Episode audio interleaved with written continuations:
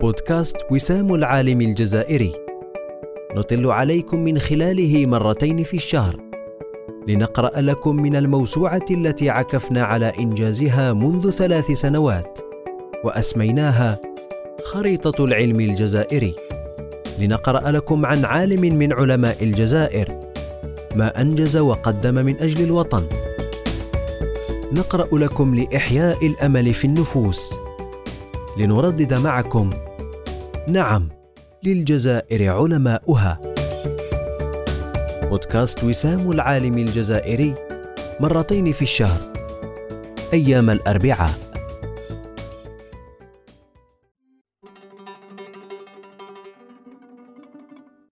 العدد الواحد والعشرون حول المسيرة العلمية للبروفيسور عبد المجيد قدي الخبير في الاقتصاد والمنقب في التراث. البروفيسور عبد المجيد قدي قامة من القامات العلمية في الجزائر. جمعتنا به جلسة استماع يحكي لنا فيها عن مساره العلمي وتنشئته الاجتماعية. فكان أول ما بهرنا به تواضعه عندما أخبرناه أن هذا اللقاء داخل ضمن جهودنا للتأريخ للعلم الجزائري. فقال أعتقد أنني لست مؤهلا بعد لأكون ضمنها. ولد عبد المجيد بن البركة بن بقادي بن الحاج عبد الله بن محجوب بن الطالب مسعود قدي بقرية أولف بأضرار خلال عام 1963 أمه الحاجة فاطمة بنت عبد الرحمن بن حمادي خويط.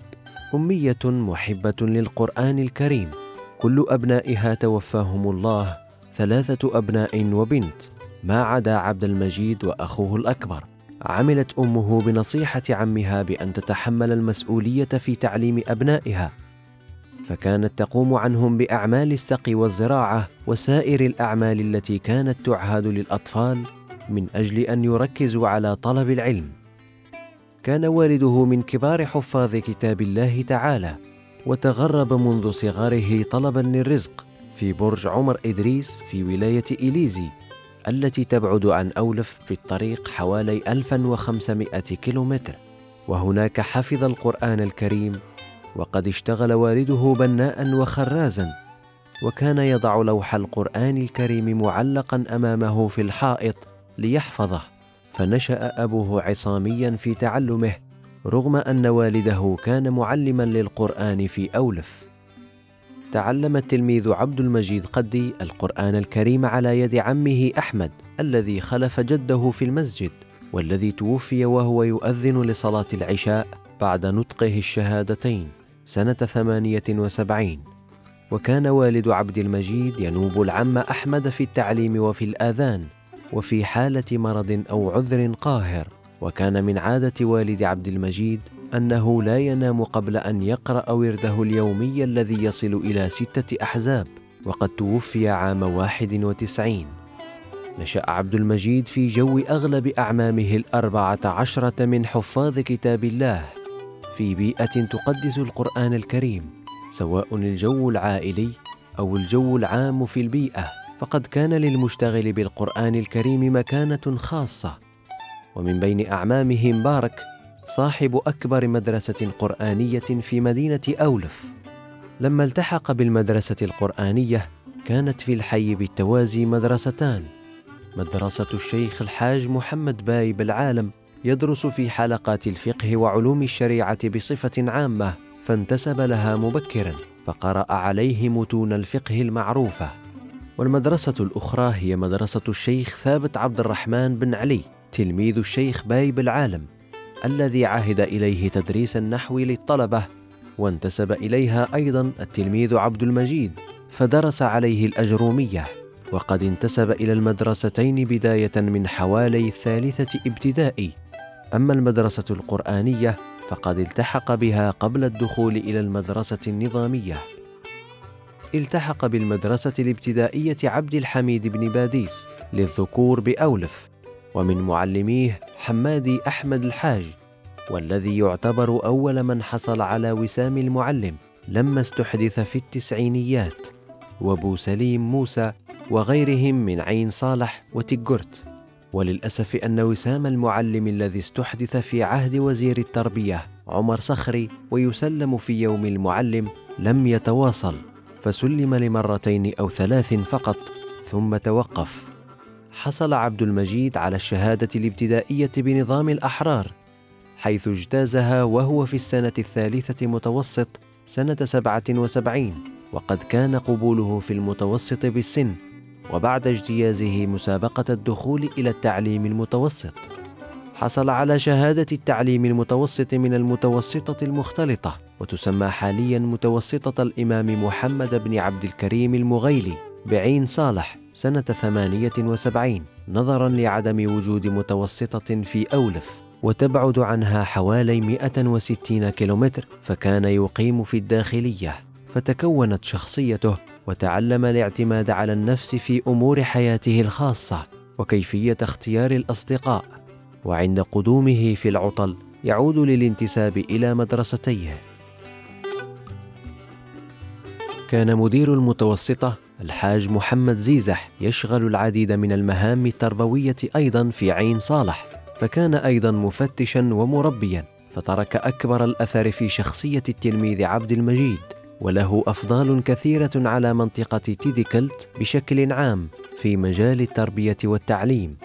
وقد توفي رحمه الله في سنة 2000 اياما بعد إرساله اعتذارا عن عدم حضور زفاف عبد المجيد. ومن أساتذته في هذه الفترة رغم قلة الأساتذة الجزائريين في بداية التسعينيات يذكر منهم القراوي عبد القادر من عين صالح المصريان أحمد أمين ومحمد عبد الله محمود شلبي وكان هناك أساتذة فرنسيون أيضا. من الشخصيات التي تأثر بها في مرحلة المتوسط الشيخ الحاج أحمد بوسليم إمام مسجد وسط المدينة قرب سوق عين صالح وكان دائما بعد صلاة المغرب يختار حديثا نبويا يشرحه في مدة عشر دقائق. فكان عبد المجيد يستفيد من هذه المواعظ في عطل نهاية الأسبوع عندما يخرج من الداخلية. درس عبد المجيد جزءا من المرحلة الثانوية بغرداية في مؤسسة الفيلالي في تخصص الرياضيات وكان من أساتذته الحاج سعيد يوسف. وكان قمة في الانضباط. وأيضا إبراهيم أبو حميدة خريج مدارس جمعية العلماء كان يصفه عبد المجيد بأنه نبي ضيعه قومه. فقد كان حجة في اللغة العربية وتشجع في عهده فكتب بعضا من الأبيات الشعرية. كان من كبار الكتاب في البصائر. ومن أساتذته أيضا بكير بن سعيد اعوشت في مادة الفلسفة. وقد كان الشيخ كنطابلي في نفس المؤسسة لكنه لم يحظى بالتتلمذ على يديه. ومن أساتذته أيضا رشوم محمد الناصح الأمين والأستاذ بالعديس في التاريخ العارف بخبايا التاريخ. ولم يوفق عبد المجيد في الحصول على البكالوريا فقرر التوقف عن الدراسة باعتبار الحالة الاجتماعية. فأخوه الأكبر يدرس في الجامعة ووالده لوحده دون مساعد. وبشهادة النهائي يمكن الحصول على وظيف.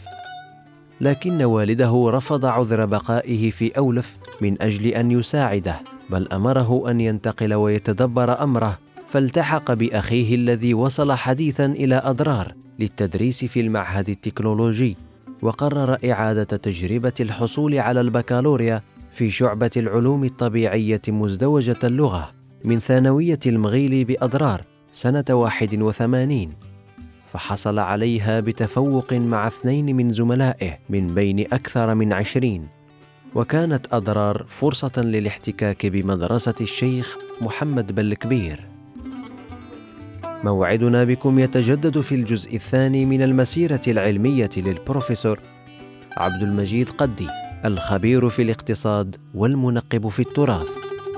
مع تحيات قسم إنتاج المعرفة بمؤسسة وسام العالم الجزائري. نعم للجزائر علماؤها.